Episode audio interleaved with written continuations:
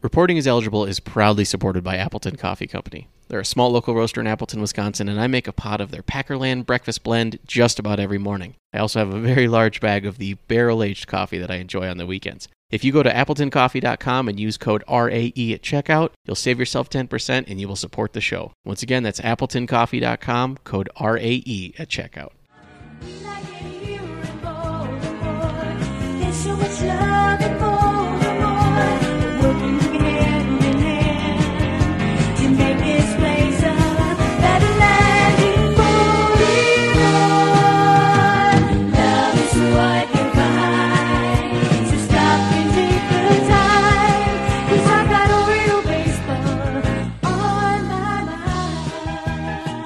Everybody, welcome to Reporting is Eligible. Uh, I am Paul Noonan. Um, we're here to take you through all of the fun you know, EPA and DVOA and other acronyms about statistics for the Bears game. Oh man, are you selling this right out of the gate? Uh, it's, it's what we do. It's what we do. Um, uh, we can't just be passionate about the Packers crushing the Bears. That's that's what I'm here for anyway. We totally can. Um, uh, I, I think this game generated more stats than normal because it, because it was weird. Like this game was freaking weird. Um, Mhm. because the offense was really good and the defense was uh, we'll go really good with with a couple caveats. But then like special teams did some like historic bad stuff. And Tremendous work. tremendous, uh, just incredible, like a cartoon. like if, if you were writing a movie about, so for, it's good that they won by multiple scores, and it's good that the offense and defense were good enough so that all of their other problems didn't matter against Chicago, which is as it should be.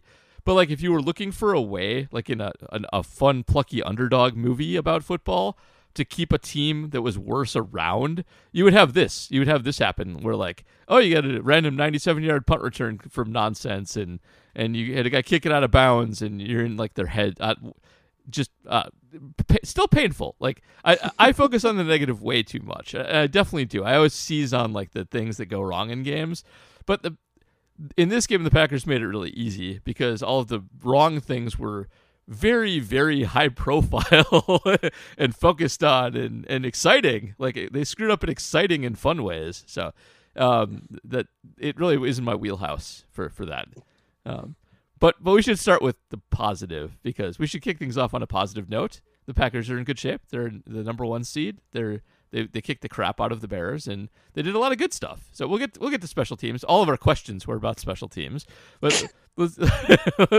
let's do good stuff first. So um, Yeah, well, I'm going to start with a good note and introduce myself. I'm JR. Oh, yeah, we should do trending that.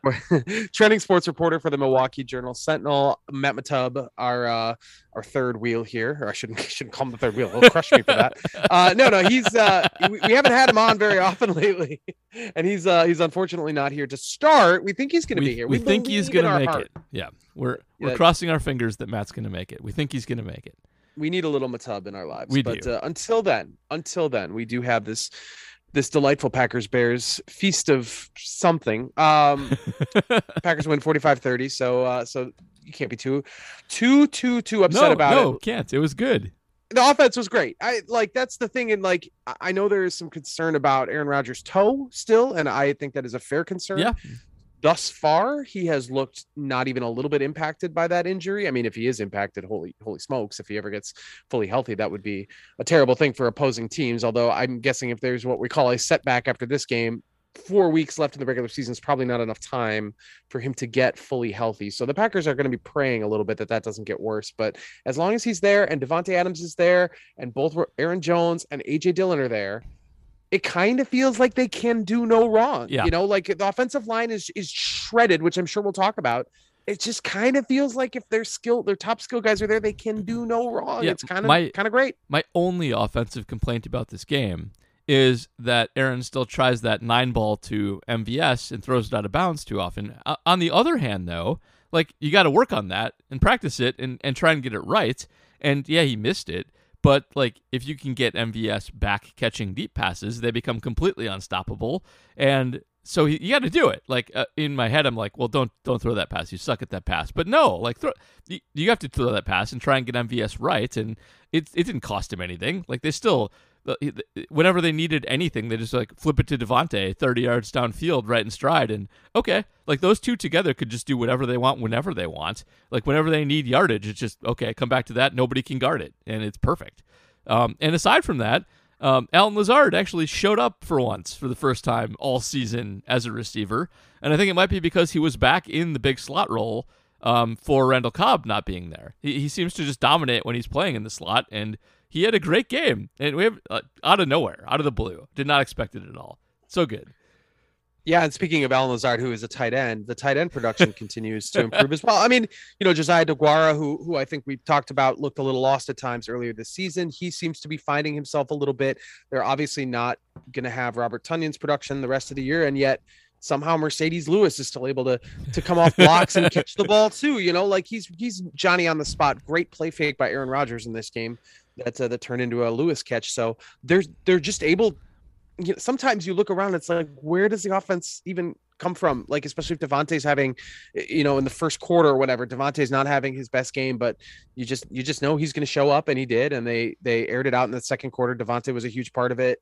They just, uh man, they're just they're just really really good on offense. This was not their best defensive game, but we I, I think a lot of that can be attributed to De'Vondre Campbell Yep. coming off the COVID protocol 100%. just being a step slow when he's back to full health i honestly like they they we've said it a million times they they legitimately have a super bowl offense and a super bowl defense that's gonna you know that's that's really exciting Yeah. it really it really could be their year I, it really could. I, I love every Marcedes Lewis catch too. I know we've mentioned this before, but he had a little. Of he had- course. he had a down spell where he didn't catch passes for a few weeks, but he just looks intimidating every every time he catches it. Like he throws guys off him. He's very slow, but he's very strong, and he really gets the most out of that strength. Uh, it look it looks beautiful. i wonder if we'll see him go through a down spell now again because the offensive line you know he's been needed to help Yeah. chip with uh when Yosh Nijman was still learning the craft a little bit Nijman seems to have kind of come into his own but with no billy taylor i, I don't know if they're going to call upon him to be more of a guy at the line and, and do more of the blocking maybe, maybe, maybe not By the way, now now an official uh, reporting is eligible thing that you you calling him Billy Taylor. Um, which- Did I call Billy Taylor again? oh my god! Who is is Billy Taylor a person? I have no idea.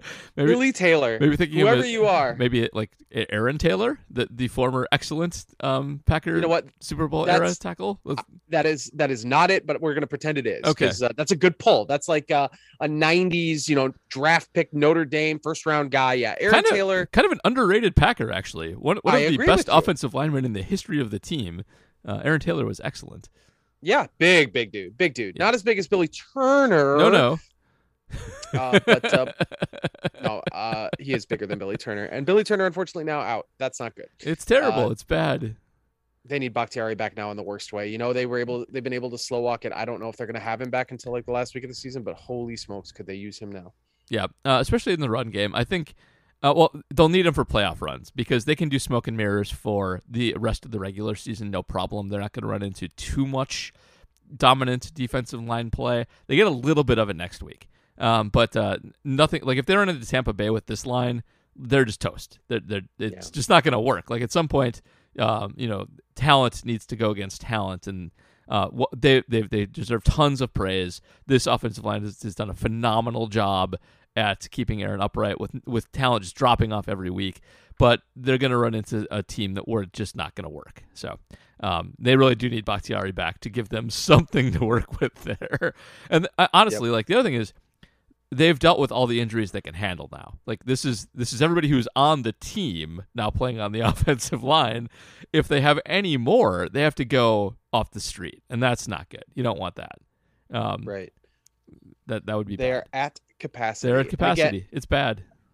again, uh, we talked about it, I think, last week, but credit to Aaron Rodgers. Uh, Part of what makes that line so effective is that the guy just feels pressure. I mean, he got sacked, I think, three times in this game, Mhm. but he's still in the pocket maneuvers, unlike very many quarterbacks his age, certainly, but also just in general. He seems to have a sixth sense. And, uh, you know, even even if he can't elude as well as he could when he was younger, he's still he's he's still really tough to bring down, and that uh, that extends plays, and that's what makes Aaron Rodgers you know, Totally. so great. Also, kudos to Jones and Dillon in this game, who did a very nice job in pass pro when they were called on to do so. And I didn't see them getting too much praise, but uh, they're both really good at it now. And not every team has that luxury. AJ Dillon has made, uh, you know, he was never really bad. He uh, the scout work on AJ Dillon was excellent, uh, and whoever whatever Packer scout decided to draft him and project him as both a good pass protector and receiver deserves just a huge bonus this year because he's good at everything, and him Jones has developed that over time, but. Um, they did a good job keeping him clean too, and they're gonna have to do a much better job of it going forward with the line as it is. Yeah, I thought Jones uh, and they both ran the ball very well or very Yeah. effectively when they needed to. You know, there was a point in the game where they needed to just kill some clock. They gave it to Dillon. It worked out perfectly. Their So, last uh, drive of the game was just virtuoso clock killing. Just a phenomenal drive. Just eight minutes gone, um, all the way down the field, and never really in doubt. Like the Bears never even threatened to stop it and get it back. Um, the offense really did everything they could to prevent this from being competitive, wi- despite the special teams' best efforts to do the opposite. So our the the starting offensive line against the Ravens figures to be Yosh Nijman, Mm-hmm. Jon Runyan Jr., Lucas Patrick, Yep. Royce Newman, Russ Newman and Dennis Kelly. and Dennis Kelly. Like, what is what is happening here? it's That's just- an 0 for 5 in the starters you want in those spots. That's an 0 for 5, I think. Well, maybe, maybe may- at best it's it's 1 for 5. Wha- yeah, like Runyan, I suppose, is the one maybe you want in think- there. Lucas sure. Patrick, kind of. One of Runyan or Newman should be there. Yeah. Yeah. Mhm. All right. Um, and they it's not a it's not an easy assignment that they'll have, but um, it's hard to doubt them at this point too. Though, um, just whatever they're doing schematically and coaching guys up, uh, they're getting. This is the thing, like, uh, to just to contrast offensive line and special teams, like, uh, Royce Newman looked terrible. His his first couple games starting. He, he was getting beaten on stunts, getting beaten on things that other teams trying to confuse new off- offensive linemen. And over the last two games now, he hasn't. He's he's picked those up perfectly and not not been confused. And when he doesn't get confused, he doesn't lose physical battles. Like they have had consistent improvement on guys coming in to replace people on the line, and and it's not like just they'll come in and be rough. Like Yosh, Yosh was not great his first few games when he had to come in and start. He's gotten consistently better. Same with Newman. Um, that's really a testament to their development and their quick development on the line too. And then you have special teams on the other side. Just gets worse. Like everything, everything goes downhill. Like it, nothing is fixed, and and everything just gets worse and worse and worse as time goes on. And uh, like that's really the difference between uh, what like where you promote coaches and where you maybe look to move on from coaches. So Yeah, and before we get to defense and special teams, yeah, uh, yeah. the uh, the belt was mocked. Robert Quinn, uh, his should- second his second belt mocking of the season, the Aaron Rodgers uh, championship belt celebration. In both occasions, Aaron Rodgers was able to lead the Packers past the Bears fairly comfortably on both both times. He previously did it while a member of the Miami Dolphins. The Packers also won that game, indeed.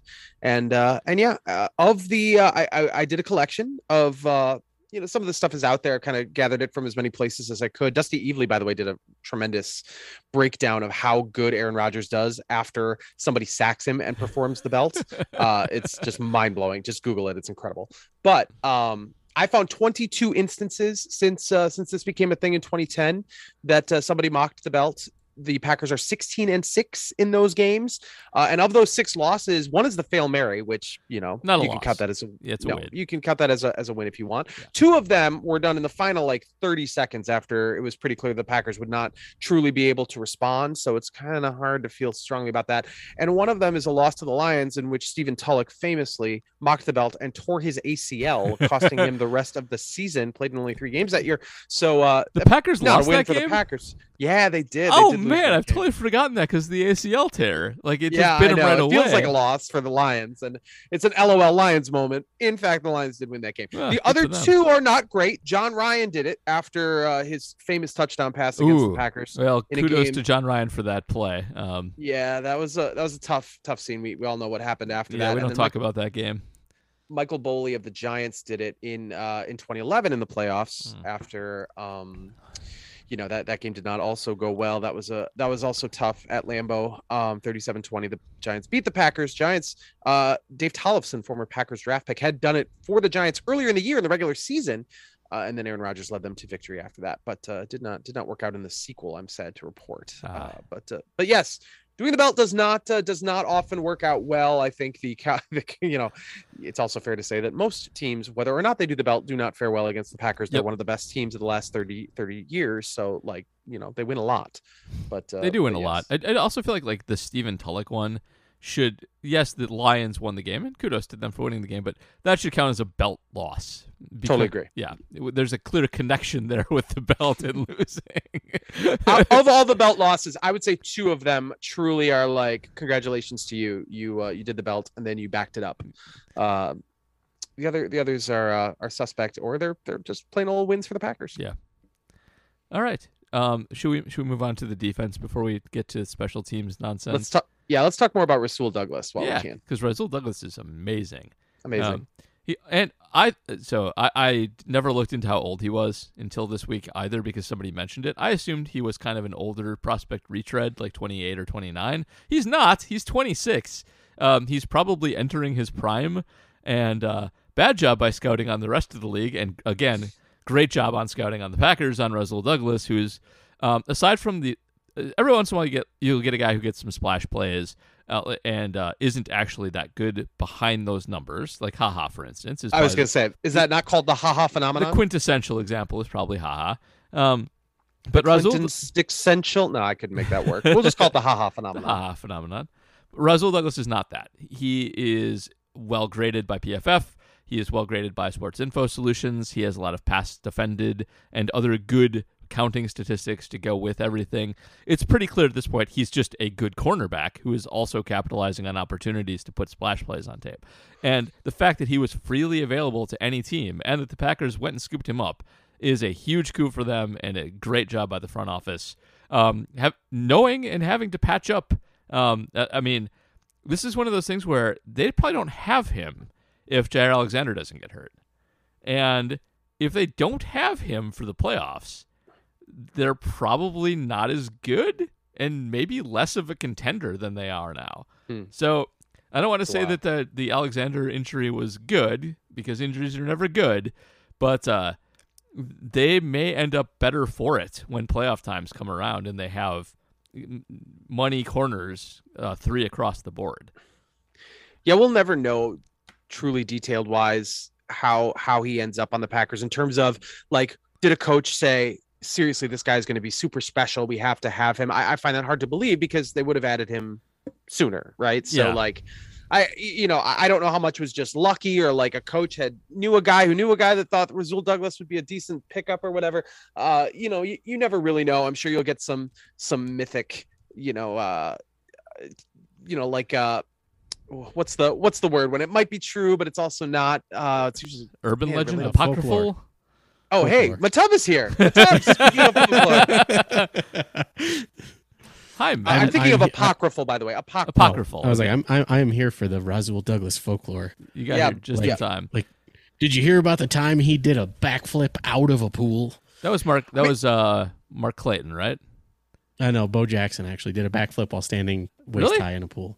Yeah. Oh, oh my god I thought it was one Yeah. of the, the Dolphin Marks brothers that played for the Packers. I think that was Mark Clayton, but I could be Mark Ingram. It was Mark Mark Clayton. Ingram. Wrong, wrong Mark. My bad. So how are we doing? Whatever. We're, we're good. doing good We were just talking about how if it, very possibly Jaire Alexander doesn't get hurt, they don't sign Rasul Douglas, and if, Yeah. they, if they don't have him uh, when the playoffs roll around, I mean, this is Alexander's practiced the last week. It's I think I think likely he's back soon, and if he's back and good. Then they're much better off for the playoffs, having signed Rasul, Rasul Douglas and having had Alexander get hurt than they would be otherwise. And uh, uh, uh, just also giving kudos to the Packer front office for getting him in the first place because that's just great scouting for a guy who's been cut twice. So um, he's great. He's phenomenal. I don't know. Matt's just Okay. not. you have nothing to say Matt has nothing. to Rasul, say. I mean Rasul Douglas is great. Yeah. He's also good in Madden Ultimate Team. Ha, ha, ha, ha, I said it. Well, welcome back, Matt. Now you're fully back. Um, Rasul Douglas has an 87 overall Team of the Week card with 91 speed on a Packers theme team.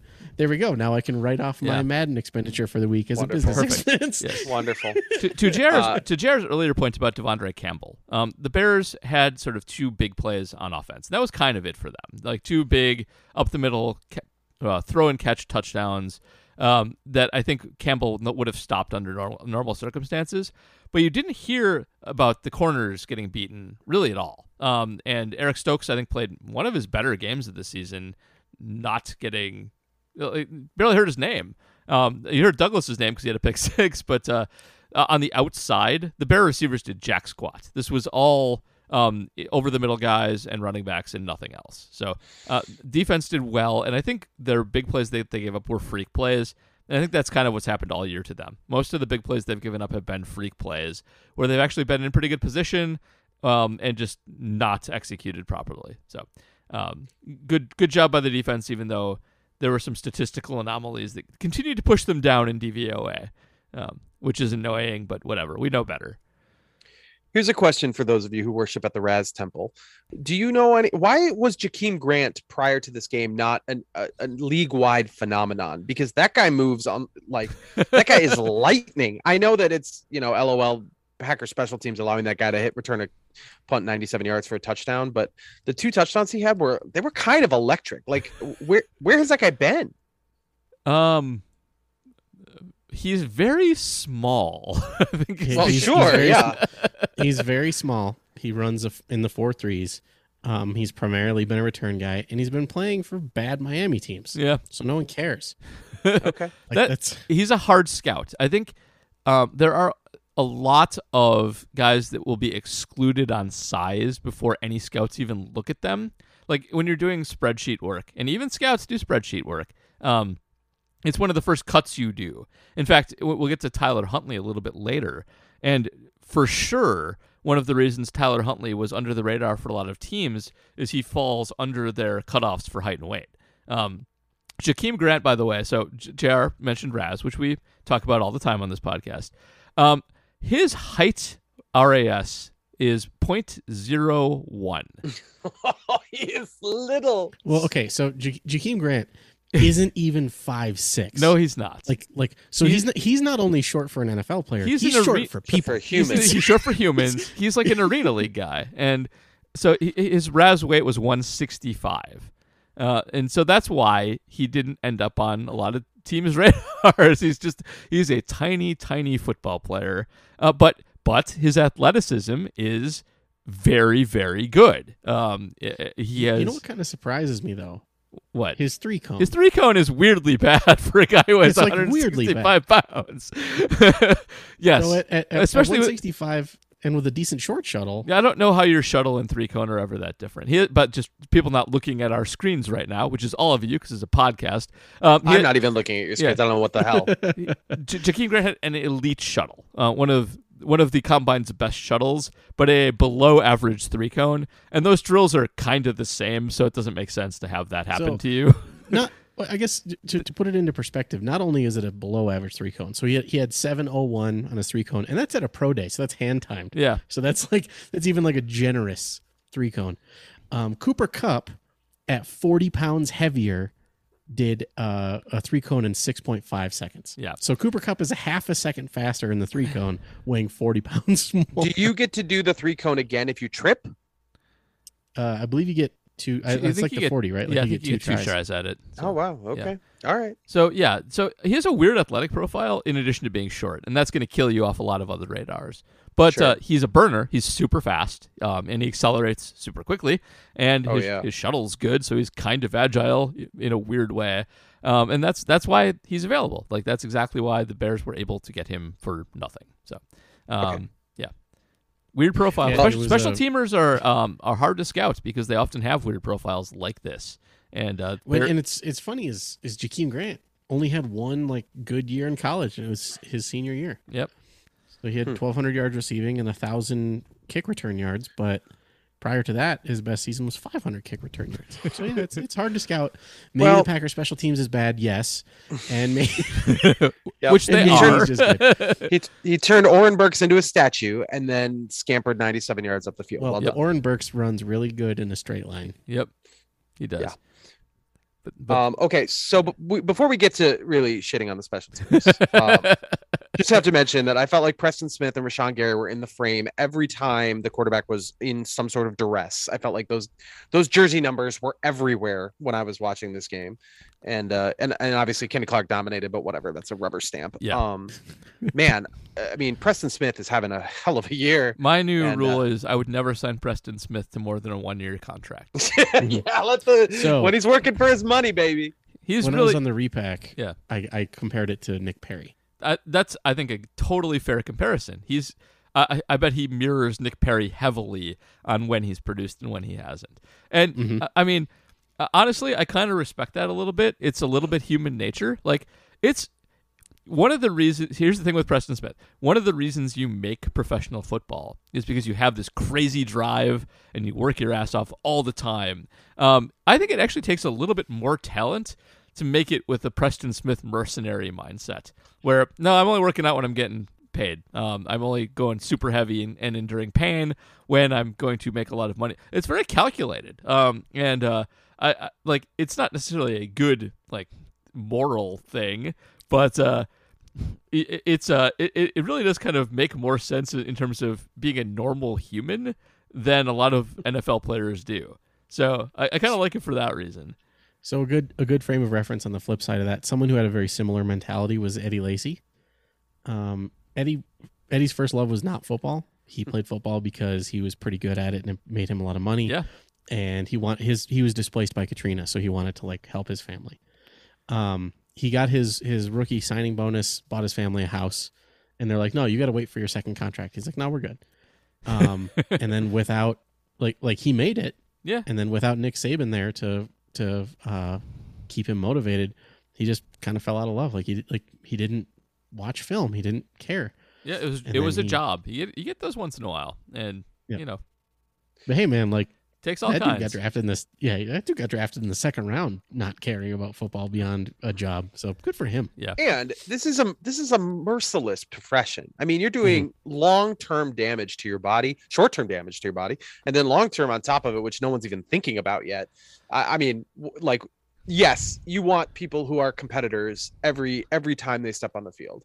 But quite honestly, in this game, you also have to have to kind of know when to let your foot off the gas. Yeah. And I don't know if you can sustain a long career in a in a sport where the average career is so short as it is. Doing that, you probably can't. But Yeah. you know, like again, human nature here is maybe a little more understandable than we would we would give it credit for on first. Totally, human nature matters a lot. We I think we also need to step up and and improve our rankings on the Packers' development uh, ability. Uh, like Rashan Gary is the other monster in this game and has been a monster all season. And at this point, clearly a good draft pick and, and was a very controversial draft pick at the time as a super great athlete who lacked production in college for his athleticism. And uh, there were much more um, polished guys on the board. And uh, those guys often flunk out of the league, but the Packers turned him into a monster. And at this point, between guys like Rasul Douglas and Rashan Gary, um, and Eric Stokes kind of stepping in immediately and being effective and getting better every week, um, and Darnell Savage turning things around, um, their development's really good. That they are clearly able to take athletic guys and make them work and not every team can do that. Their their scouting and development, I think, is like best in league at this point. And uh, if you're looking for a reason to be optimistic in the post sort of post Rodgers Adams era, that's a good one. Um, they're really good at scouting, and even though they're in salary cap hell, and um, after the season the future doesn't look that bright, I think they'll be able to plug a lot of holes um, very efficiently just by doing things like the Rasul Douglas signing uh, until they get clear cap space and can bring in 1A talent again. Um, so Gary is good for production, but also just for like, not everybody could have turned him into a star, and they did, and they deserve tons of credit for it. All right, let's uh let's go to the dark side. Uh, all right. It's time to it's time to talk about special teams. in the in the rundown, Paul wrote in all caps, special teams ah with 18 A's and what I believe is like 26 H's. There's definitely So- more H's than A's. Uh, I don't know if that's how you're supposed to spell that, but that's how I did.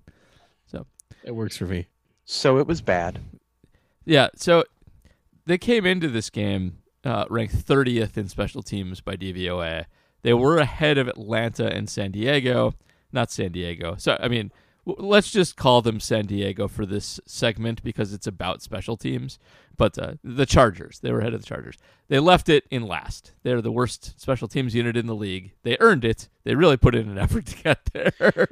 Now, let me before we get too deep on that, the DVOA. Explain this to me as it relates to special teams. There's Oh, just so many different aspects Let to me- special teams. Let me grab the the splits up really quick. But um, so especially kudos to outsiders for giving splits for like every aspect of special teams. And I just move my mic mouth away from the mic when I'm typing, which is dumb. Um, but the Packers are uh, I know it off the top of my head. The Packers are last in the following special teams categories. They're last in field goal extra point kicking because Mason is not having a good year because of the snapping and the blocking and whatever. Um, Although shout out to Mason, this was actually uh, Mason a fine was- game from him. Yeah. Uh, else no, no, no, no, no shout outs to Mason. Nope. He made all his kicks, Oh. but but no shout outs to Mason who who also No, he, screwed he up. Only, Kicked the ball out of bounds. kicked- Okay. He only and he only kicked out the end zone once. One time. One time on kicking out of the end zone. That's not good. And you know what's my favorite thing about that was uh, the kick out of out of the end zone came immediately after every single person in the Twitterverse was like, I just don't think he has the leg anymore. So it was like he was reading the tweets on the sideline. I can do it. Well, he, pro- he probably kicked it out of bounds for the same reason. That's the problem. Yeah, and and so that was one of the criticisms levied by against Mo Drayton on on my colleague Tom Silverstein and Ryan Wood, and uh, they they do their the Green Nineteen podcast, and they said that you know it might have been a strategical misunderstanding of what the Bears were willing to do or wanted to do, even even in the punt game, that it was sort of just not expecting them to want to return it. And the credit to the Bears, who I honestly didn't think like their special teams, you know, they made some foibles too. They put a ball on the ground, the guy fell down fielding it. Like it's not like they were, you know, world beaters. Obviously, they returned one for a touchdown, so that's really good. But like they they had nothing to lose and they were gonna return them, you know, like they weren't playing it safe on special teams. So at least that could potentially explain some of the problems that they're going up against a team that isn't gonna, you know, isn't afraid of making a mistake because uh, they- they suck. And I've said So I've said kudos on this podcast like five times already. I'm going to not stop doing that. But um, Khalil Herbert was returning kickoffs for them. Their backup running back to David Montgomery, who's actually been pretty good. He had two 40 yard returns, and he was also the person who recovered the onside kick at the end of the game. Uh, so he had he is a I think a good special teams player, uh, and he capitalized on all of Mason's short kicks. Um, so here's what the Packers are last in. Um, they're last in field goal extra point kicking. They're a negative 13% DVOA on that. That's real bad. The next worst is Jacksonville at negative 10.4. They're the worst on kickoff return coverage. That is, they kick to other teams and have to make tackles. They're negative 4.9%, also bad. They're atrocious in punt return coverage, where they're a negative 6.2% DVOA. That is the Jakeem Hunt 97 yard touchdown kind of thing happening repeatedly over and over again. They're actually pretty good at punting. That's what they're best at. Uh, they came into this game a top four team because of Corey. Um, they left it as the uh, 17th. 17th team. Okay. So that's that's kind of the splits there on what they're good and what they're bad at. Um, which tells me that's a little volatile. Like I'm guessing everybody's pretty bunched up in punting. To go from fourth to seventeenth is pretty dramatic. That's pretty volatile. Yes, you are correct about that. No, but bottom line is this: they're they're last in a lot of things that that uh, are sort of related to each other. but like kicking is not the same as as covering punts and kicks, and they're bad at both of them, and that's not good. It's very bad. Just just a just a atrocious game. Um, uh, should should we do should we do the list real quick because that they had they had the punt return for a touchdown. Jakeem had another 34 yard return on a 57 yard punt. Um, he shanked a 22 yard punt later in the game, his worst punt of the season. Uh, Mason kicked one out of bounds. Khalil Herbert had two 40 yard kickoff returns. There was a muffed punt that was nullified by, a, I would say, a questionable penalty. I don't think it was wrong, but I think it's a penalty that doesn't get called that often. Shout out to Rasul Douglas though for making that play. Yep. So Rasul Douglas held his arms up in the air the whole time. He goes, "I didn't touch him," and then He, he did. He So, did. He did a good the job. reason the reason that that was that penalty was called for the same reason that ticky tacky DPI gets called. It was sold. yeah. You're right. You're right.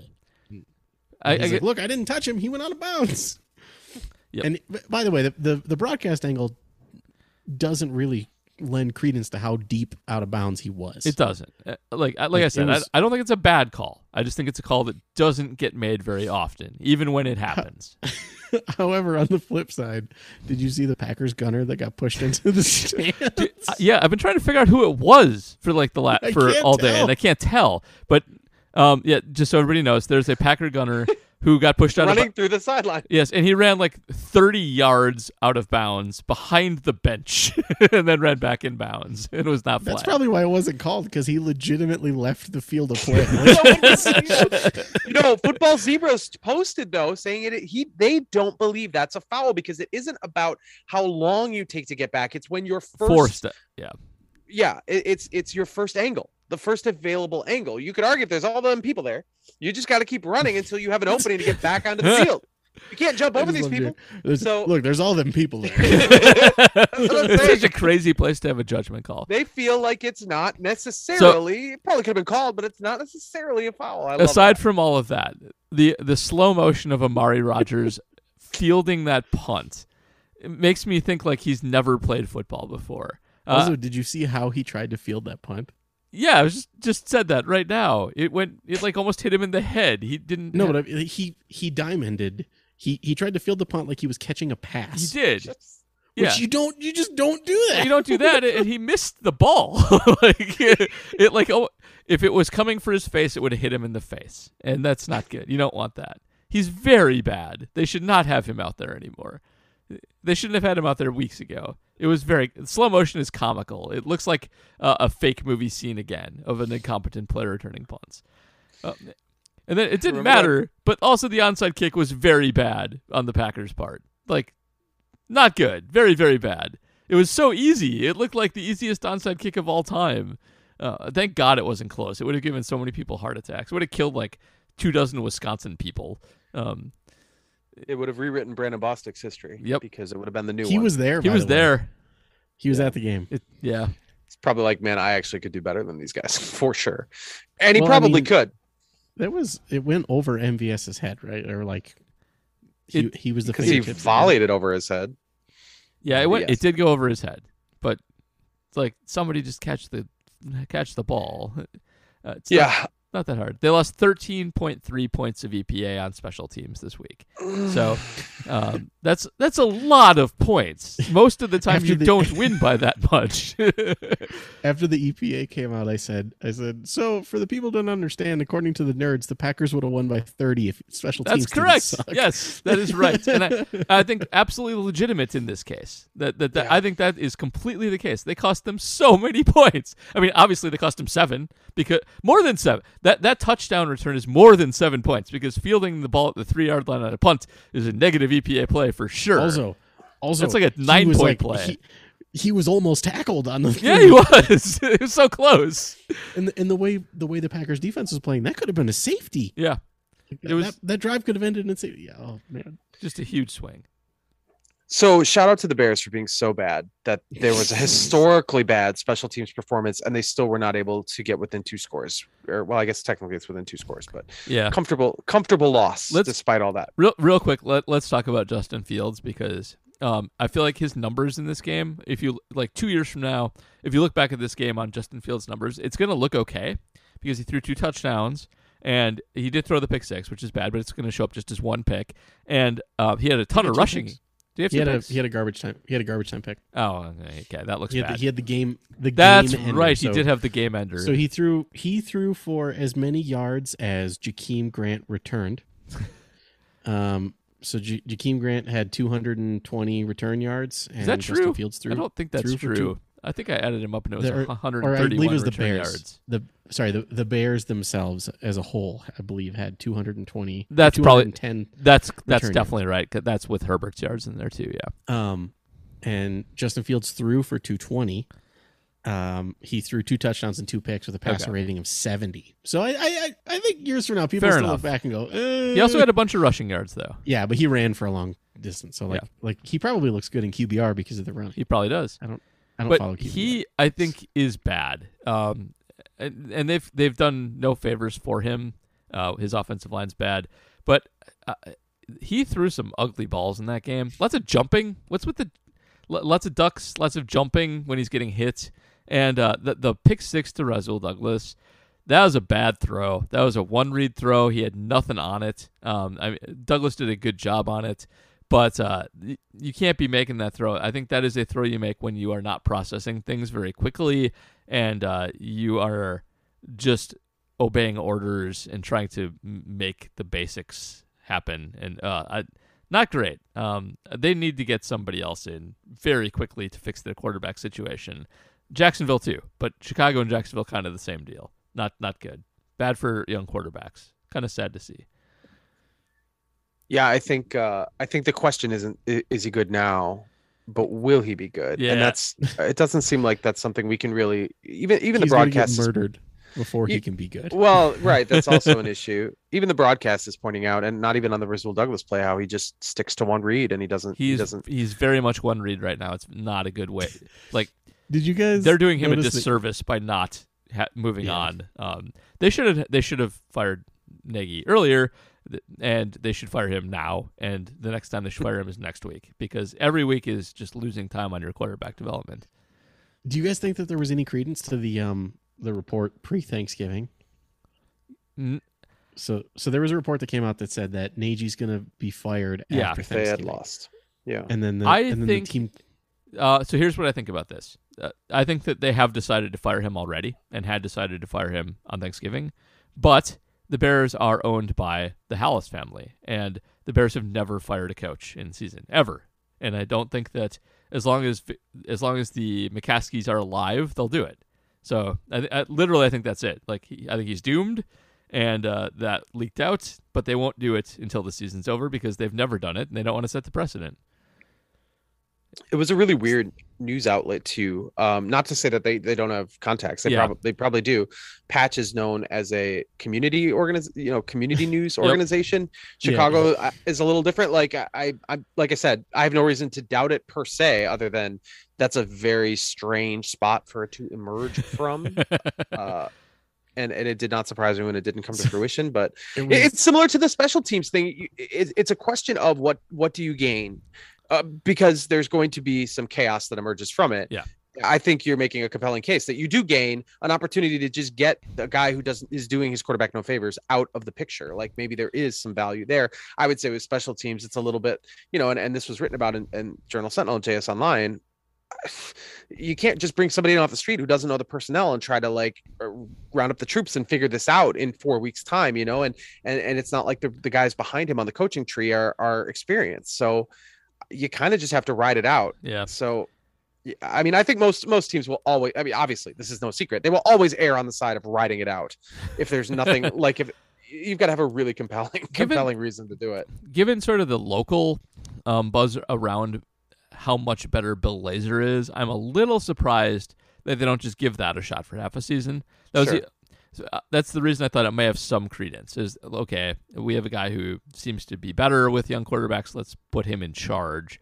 But uh, but that's kind of it. Um, and yeah, you don't necessarily want to. It does cause chaos. And honestly, until this week, they weren't out of it either.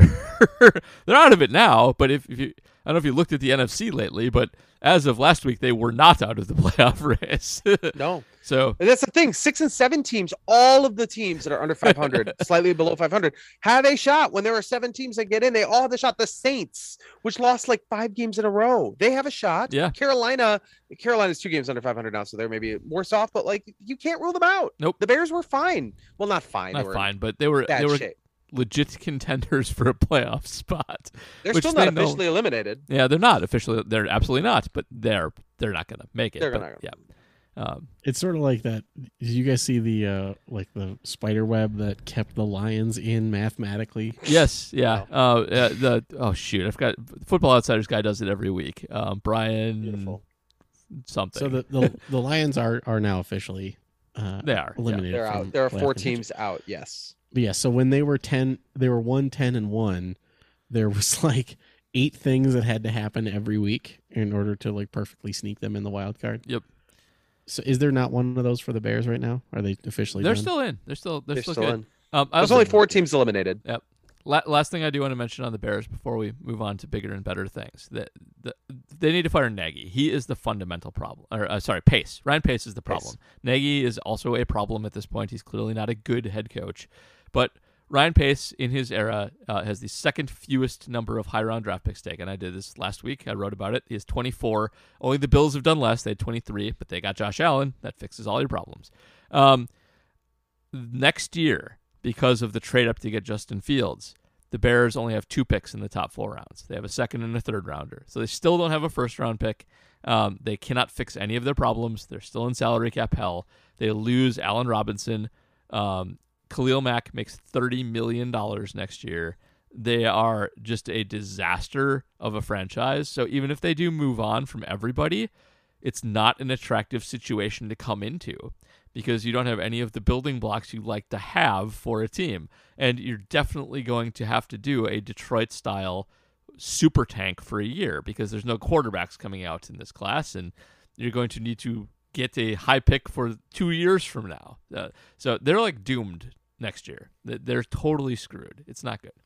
And to contrast that with the team the Packers have coming up, uh, the Ravens are basically the smartest team in football in terms of how they manage assets. They have had the most picks of the uh, Ryan Pace era since 2015, um, with 44. They've had 20 more picks than the Bears in the top four rounds of the draft over that time period. Um, they have picked a bunch of guys who are good on their team, but they've also picked the guys who are good who they've traded, like Darren Waller and uh, oh shoot, um, another good Raider linebacker. I forget, whatever. Um, so the Packers are going up against like the from the dumbest team to the smartest team next week. So that that'll be fun too. Um, So- they're also going up against is it the number one special teams DVOA? Number one special teams DVOA. That's what the the Ravens have. That is correct. Most of that is their kicker, but they are good at other things as well. Uh, so this is the part of the program where you get to wax poetic about Tyler Huntley, one of your- Yeah. one of your, favorite people. And I, I, I was going to say, I think actually the, the the Packers are in the best possible situation here because I know that you you truly believe that Baltimore is better with Tyler Huntley than they are with Lamar Jackson, and in this case, you're going to probably still get Lamar Jackson, but a lesser, you know, an, a hobbled version of him. So that actually might be a best case scenario for for Green Bay ultimately. I Yeah. mean, it obviously depends how the game goes and stuff. I think that's I- true. So you're I know saying you love Tyler Huntley. Hobbled Lamar. Hobbled Lamar is worse than healthy Huntley. Yes. Um, and for sure, this is not like an Aaron Rodgers situation where if his toe is hurt and he can't move, he's still really good. Like his, his throwing is really good. Lamar Jackson, first of all, like none of my praise for Tyler Huntley should be interpreted as slander on Lamar Jackson because Lamar ja- Lamar Jackson is also really good, and especially if you run a creative offense with him like the Ravens do and, and have for a while. He won an MVP legitimately. Um, but Lamar Jackson is not as good of a passer as Tyler Huntley is. He is best when he is fully mobile and can make people miss a ton and spring people up and down field and run a ton of RPOs and a ton of cool rollouts and a ton of cool Harbaugh plays. Um, Jackson's great when he's doing all that stuff, but if, if he's if he's dinged up, like if he has to stand in the pocket, he can pass from the pocket. He's not incompetent at it, but he's not good at it either. He's a bottom third quarterback if he can't move, and he's a top 10 quarterback if he can. So catching him injured um, is the perfect time to catch him. And just Tyler Huntley is a very good passer. Um, he is he's mobile, but he's not Lamar Jackson mobile. But uh, he in college was one of the three most accurate quarterbacks in football during his tenure at Utah, and um, he has shown that ability when he's played in the NFL in small sample sizes. He's had not great situations every time he's played. He's he's always coming off the bench, meaning he hasn't had a full prep week of uh, week, week of prep for any team so far.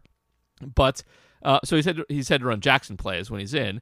Um, if they actually have a week to tailor his plays to him and go with his deep ball, he'll be really good. He is. Uh, by the way, th- I I found Tyler Huntley through QBOPS uh, in college, and just just I get asked about this, like why do I like Tyler Huntley? Here's why I like Tyler Huntley. I run this every year, and I always look at guys who have a 400 um, completion percentage and a 600 slugging percentage. You complete a lot of passes, you complete them down the field. That that's what I look at. A lot a lot of those guys are good. A lot of those guys are small school guys in in gimmick offenses who clearly aren't going to be great NFL quarterbacks, but um, even the guys like that tend to be at least good backups, like smart guys who are accurate and make good reads. And uh, I go look at tape. I just uh, like if guys are just gimmick guys, I discount them. There's a few of them. Um, Huntley was not one. He was in a big program. He made great throws um, routinely throughout the season. He was super accurate in the way that all of the big name quarterbacks uh, of the day were. And um, he was excluded from the Senior Bowl and the Combine basically because A, he's short. Um, not that short, but not Russell Wilson short, but short. And and B, because he is an African American quarterback, and the the Senior Bowl um, came under a lot of fire uh, after Huntley was excluded for that very thing. So um, he didn't get to show off uh, at either of those things. He went undrafted, and th- just the Ravens uh, clearly pick up players like Tyler Huntley who fly under radars and uh, and, and draft and develop. But just so you know, nobody's had more African American quarterbacks than the Ravens over the Ozzie Newsome, Eric DeCosta era. They're uh, clearly looking for other teams ignoring African American quarterbacks, and they've had a, a, ton of them as a result, and to great success. So, um, Huntley ended up in the perfect spot, and he uh, he was a top CPOE guy in college, in addition to a QBOPS QBOPS guy, which is a legit stat that predicts it, and he's he's he's he's good. He's really really good. So, um, I I don't want to ever play him coming off a week of full game prep and I'm glad we're getting Lamar Jackson um, hurt and uh, likely to not be at 100. percent It's good. Okay, end of Tyler Huntley. So, okay. Also, for frame of reference for the people who didn't study Tyler Huntley because he magically showed up in one of their invented statistics, like Yeah. with Paul. Um, Justis Mosqueda of Acme Packing Company compares Tyler Huntley to Zach Wilson. Yeah. So there's your there's your frame of reference there. It would be like the Packers playing against Zach Wilson. That's the Ravens. Oh, go ahead. r- real, really quick. Not to disagree with Justis, I think that's actually a pretty good comp. Um, they had very similar college numbers and very similar CPOE. I'll just say this: uh, Tyler Huntley in college had w- way worse weapons than Zach Wilson did in college, and put up almost the same production. So. Um, I actually would prefer him. I know we have a question later about who who I would prefer to Jordan Love, and uh, Tyler Huntley is definitely one of the people I prefer to Jordan Love because he had similar talent to Jordan Love, and Jordan Love went through a bazillion interceptions, and Tyler Huntley went out and played really, really well. So that's my my difference there. You also, I believe, wanted uh, Hurts over Love, right? I did want Hurts over Q-Bop's- Love. Yeah, I Q-Bop still I still Hurts like was- Hurts over Love. So April 29th, 2021 was one of my least favorite days of the ca- this past calendar year. It was a day when uh, Corbin Burnes entered the uh, COVID 19 protocol for the Brewers. It was the day that Aaron Rodgers decided, and through Adam Schefter, that he did not want to come back to the Packers. The Bucks lost a terrible game in Houston in which Giannis was injured, and the NFL draft did not unfold as I wanted when Greg Newsome and Rashad Bateman went back to back. Ah, yes. The Cleveland Browns getting Newsom, Baltimore getting Bateman. It broke my heart. I really thought he would be great. I don't know anything about the NFL draft, but that is the guy that I had settled on because I read an article or something. And uh, I mean, obviously, I've, I saw Bateman play a lot in college, of course, because he played for Minnesota against the Badgers, and I thought he was pretty special. I did not, uh, if I recall, not play much in 2020, if at all, in 2020. Uh, so, uh, so I hadn't seen him in a while, but it sounds like Rashod Bateman maybe like if, if the Packers had gotten him, it's not that he's a can't miss type guy at this point, but uh, but you know he's still doing some things with the Ravens, is my understanding. he is, I like Rashod Bateman a lot. Um, and I think what he would be is what you want Amari Rogers to be. Um, a guy who is great as a YAC guy who can go outside and into the slot and um, contribute instantly, and also a much better athlete uh, than than Amari Rogers was. Um, a, a great RAS guy. Like if you're the Packers, what you're searching for with the Amari Rogers pick is a Deebo, is a Deebo Samuel. Like that is what you're what you're going for there. And Bateman has a much better chance of being that, and kind of has been that, uh, like a Deebo Samuel light for the Ravens. Not nobody is just by the way for people listening, uh, if you don't know how good Deebo Samuel is, he is the best yards after catch receiver in the history of football. Um, wow. and he oh Matt's laughing. It, this is absolutely true. Yes, we only have stats. Right. I, I I don't doubt your statistic. I'm saying I, I went wow because that's a we that's only we only have these stats going back a few years, but the the amount that Deebo Samuel dominates all of the YAC stats by is incredible and unprecedented. So um, that's what you're going for with Bateman, and he's actually a decent approximation, and he's he's really good. He's going to be really he's going to test De'Vondre Campbell, um, and whether he is fully back next week. That if you are looking for a good fantasy start on the Ravens, he's a good one to have because he's going to be going against a current Packer weakness if Campbell's not right. Uh, this 49ers, by the way, are going to be a hell of a matchup for whoever. Right now, that's the sixth seed. They would wind up facing probably Dallas if the season ended today. Yep. I would not want anything to do with the 49ers right now. Since the Packers beat them, they've basically been they've been they've been a terror. Yes, George they Kittle is a have. Terror. wh- Deebo Samuel. When they have Terror. Kittle back, they are unstoppable, and they've they basically switched uh, Deebo to running back and Yeah. made him a made him Kyle Juszczyk in that, and it's been impossible to cover for other teams. It's ridiculous.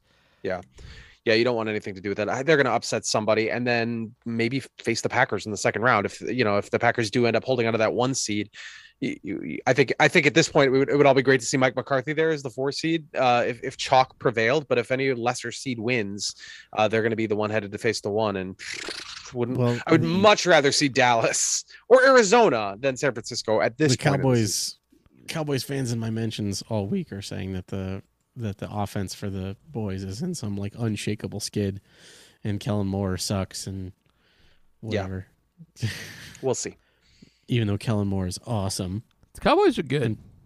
Cowboy fans are just weird. They're also like they're, the Cowboys are really close. They're they're really close to being the top seed in They the are. NFC. They really if are. the Packers lose, they need the Bu- the Buccaneers. They don't have a head to head with, so that's a, a fly in the ointment that way. But um, you know, with Arizona losing on Monday night, the Packers, like we said, move into the one spot, one seed. Bucks now up to the two, and you know, it kind of feels like Arizona was there to be something we focused on to take our attention off of Tampa Bay. But I still feel like I feel like every road goes through Tampa Bay, whether or not Tampa Bay is like legitimately the place is where people are going to have to play. I feel like you got to beat the Buccaneers Yep. to get to the Super Bowl. Beat the best to be the best, and they are the best. Everything says is. It's annoying. It's very annoying. It's Uh, bad. but it's, can- it's awful. Can, real, really quick before we move on to more Ravens and questions and whatnot, um, I I saw a lot this week of people saying that there are more talented quarterbacks than Tom Brady, and I'm kind of sick of it because Tom Brady is just talented between the ears. Like he gets the ball out faster than ever, anybody, as accurately as anybody. Um, and yes, he might not be like fast or have like the best strong arm ever, but like 90% of quarterbacking is just a brain thing. It's not about that. Like Kyle Boller would be the best quarterback ever. It was just arm strength and whipping the ball around. And like uh, Tom Brady is super duper duper talented, clearly. And um, I, I hate every time I see that, like, well, Rodgers is more talented than Brady. Well, kind of, except he sits back there and holds the ball for 15 seconds every time and you know, takes a bunch of sacks. And Tom Brady gets the ball instantly every time because he sees people open instantly every time. That's that's talent too. And um, your definition of talent is bad if it has Tom Brady being less talented than basically any other quarterback who's ever played, because he's an old man who's number one in DVOA and favorite to win the Super Bowl, and looks like he can still play for another five years. So enough of that. And look at the guys Tom Brady has thrown to over his career. There just aren't that many guys that you think of. Like he's had, you know, Wes Welker was a He's good had player. he's had the greatest tight end of all time. He's had Sure, okay, top you're right. Five tight end of all time. And the second had best receiver Randy of all Moss. time. Although they He's didn't win Super Bowl. like, Wait, the second best receiver best- of all time? Are we counting? Is this Randy Moss we're yeah, talking about? it's Randy Yeah. Moss. Yeah. Yeah, but he had Randy Moss. He didn't have Randy Moss for that long. He's his record-setting year was with Randy Moss. I, was- I realized, yes, I realized he had a couple of really good years with Randy Moss. I guess I, I guess I'm just, I, he had I don't the know. best I, slot receiver of all time. He did have the I best am- slot receiver of all time. That's true. I am I- finding I- myself more and more awed by the way Tom Brady plays. Is I, Yeah, I guess I'm what I'm saying is he doesn't need anybody there. He can have, Al- oh, he can have nobodies. his current team is completely loaded with receivers. So. yes. Oh, yeah. This is not a good example. I completely have- agree with you. he can have the you. guy who got Johnny Manziel drafted in the first round. He can, he can have the guy who kept Big Ben good for a really long time. He can have a stable of running backs who were magically cut by other teams when they were still good. He can have one of the best offensive minds of our generation as his head coach. Like Tom Brady is playing on a super team. I don't want to So disparage the guy. Super coach, But yes, a- but um, I do think that one of the Patriots. So they had Randy Moss, yes, and but one of the Patriot geniuses was finding super good guys at tight end and slot receiver, not outside, because we can point to Randy Moss, but they have not really had other good outside receivers other than Randy Moss. Um, No, that's you're- you're- kind of it. Like, that's totally fair. yeah, and, and now he has them. I'm thinking more tight ends. Ben Watson. Ben Watson was awesome for Yeah. the Patriots. Well, and the murderer, he was awesome, and uh, Aaron Hernandez, yeah. thanks. Yeah. Yeah, But- he was good. I mean, they had Hernandez and Gronkowski on the same team. That's the same Yeah. draft class. Yep. Same draft class, yeah. so they went. You know what's really funny with through all that. with Hernandez uh, kicked off of the team's history. Um, a lot of the strength records in the weight room revert to the last holder, and basically all of them were held by Ben Watson. Hmm. So, like Ben Watson Nice. was stronger than Good most offensive linemen, All right. and he was faster than a lot of wide receivers. So, okay, yay, Ben Yep. Watson. Really, really quick before we move on to the Ravens, because we got to get through questions. We got a ton of them. Um, Mark Andrews is the best Raven offensive player, and uh, a bad matchup for the Packers. Uh, so want to watch everybody watch out for him. But I want to mention Patrick Ricard really quickly, um, because Patrick Ricard is the Ravens' fullback, and most teams don't use a fullback these days. The Packers don't use a fullback. Um, he is the number one graded fullback by Pro Football Focus, and uh, really, really good, uh, especially in the run game of pancaking the hell out of people. So, um, if you are also looking for maybe a less good De'Vondre Campbell game than normal, uh, keep an eye on the Ricard versus Campbell matchup in the hole because it should be a good one. Um, and um, it should be a, a bunch of good crunching hits in the running game. Uh, so everybody, please do keep an eye on that. Patrick Ricard's really, really good lead blocker. All right, let's do questions. We got a lot of Patreon questions. They, of course, get question priority. We'll start with Mark Podscarby. Was that the worst special teams performance in NFL history? And Paul did research, and we're gonna say No, probably not. absolutely not. Um, so I think the worst game in uh, worst special teams game in NFL history is the Oakland Raiders versus San Diego Chargers from October 10th, 2010. During the Chargers' historically bad special teams season, where they went nine and seven and missed the playoffs, even though they had the best offense by yardage and de- uh, best yard uh, uh, defense by yardage in the league. Um, just highlighting this one, they had two punts blocked. Um, one went for a touchdown. in touch- the first like three five minutes of the game. Yes, correct. Well, one went for a touchdown, one went for a safety. Um, there were a bunch of big returns in this game. It was just a complete debacle, and it it basically cost the Chargers the playoffs because they lost the game by eight points. If they just get punts off cleanly, no, even if they're bad punts, they probably win this game. Um, this was a a, three game losing streak that where special teams cost them all three games, but this is the worst game in that set. So I think that's just a huge, huge debacle of a special teams performance by the Chargers here. Um, Went back and looked, and if they win that game, they win the division. They already have a better uh, divisional record against than Kansas City did, who won the division that year. They would have been even better Yep. because that's a divisional game. so So uh, I they do think- absolutely would have gone to the playoffs. I do think there was a worse Packer performance too. Um, and Oh, God. you probably don't want to. So it's from 1975. So it's a long time. On uh, on September 21st, 1975, the Packers lost to the Lions 30 to 16, and a record was set in this game. Uh, the the Packers punter was Steve Broussard, and he had three punts blocked in the same game. Uh, the only time it's ever happened in uh, NFL history when they were keeping track of punt blocks. Uh, one of them went for a touchdown. Um, the rest put them in terrible shape field position wise. We don't have the play by play from that game, so I can only see what resulted in scores and what didn't. But uh, Steve Broussard had three punts blocked in the same game, and uh, um, uh, Chester Marcol he had a good game, but uh, the the rest of the team not so okay, good. but can, So, can we talk about the Packers quarterback in that game? um, Is that Lynn Dickey season? John Hadl. It was John Hadl. Yeah. John Hadl went 11 for 31 He for did. 153 yards and two, Two picks. interceptions. Yeah, not a good He had quarterback. a game. passer rating of 25, which is 13 points worse than if he threw every pass into the dirt. I mean, it was not a good game. Ah, the Packers back Yes. in back in the dark ages. So that's this. I'm sure we could talk about this more, but the, the flukiness of special teams, it still strikes me that okay, they had this legendarily bad night on special teams, and they still won by 15 points. Yeah. And I realize that the Bears are bad. Of course they are. And against it only takes really one bad mistake in the playoffs. I, I totally understand it. But if you have an elite offense and elite defense, that's still going to overcome a lot of this, which is why, and it's never going to be as bad as it was against the Bears. I mean, I absolutely should not say that. Out loud. Of course, of course, they can go out and prove me wrong.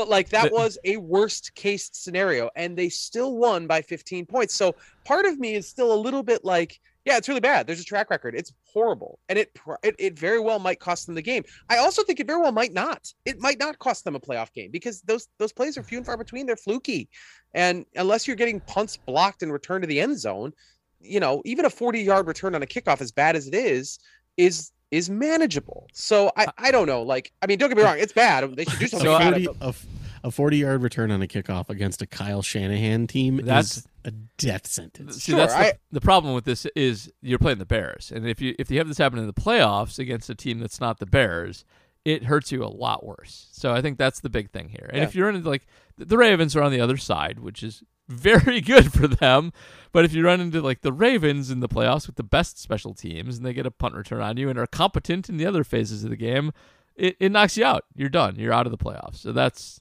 that's where it hits you. It, it Yeah, was I- lucky. I mean, obviously, is- obviously, I get that. It's it's like baseball defense versus offense. Yes, defense is super important. It's more important than we even realized a few years ago. But there's a time where it was like, you know what, suck a little on defense because the bats make up for it. offense is more important than defense, and special teams is still just a few plays a game. Yep. I, I obviously think yes, it's a major problem and and it's Ah. frustrating as hell and all that. But like. I, I also am kind of like it might not actually come up in the playoffs. There is a chance it does not come up. If you have a bad defense, there's no way that doesn't come up. So- there's no way. It might not, JR, might what, what you are experiencing right now is the stages of grief, and you are in the prime I don't really need it It'll in my be okay, life. guys.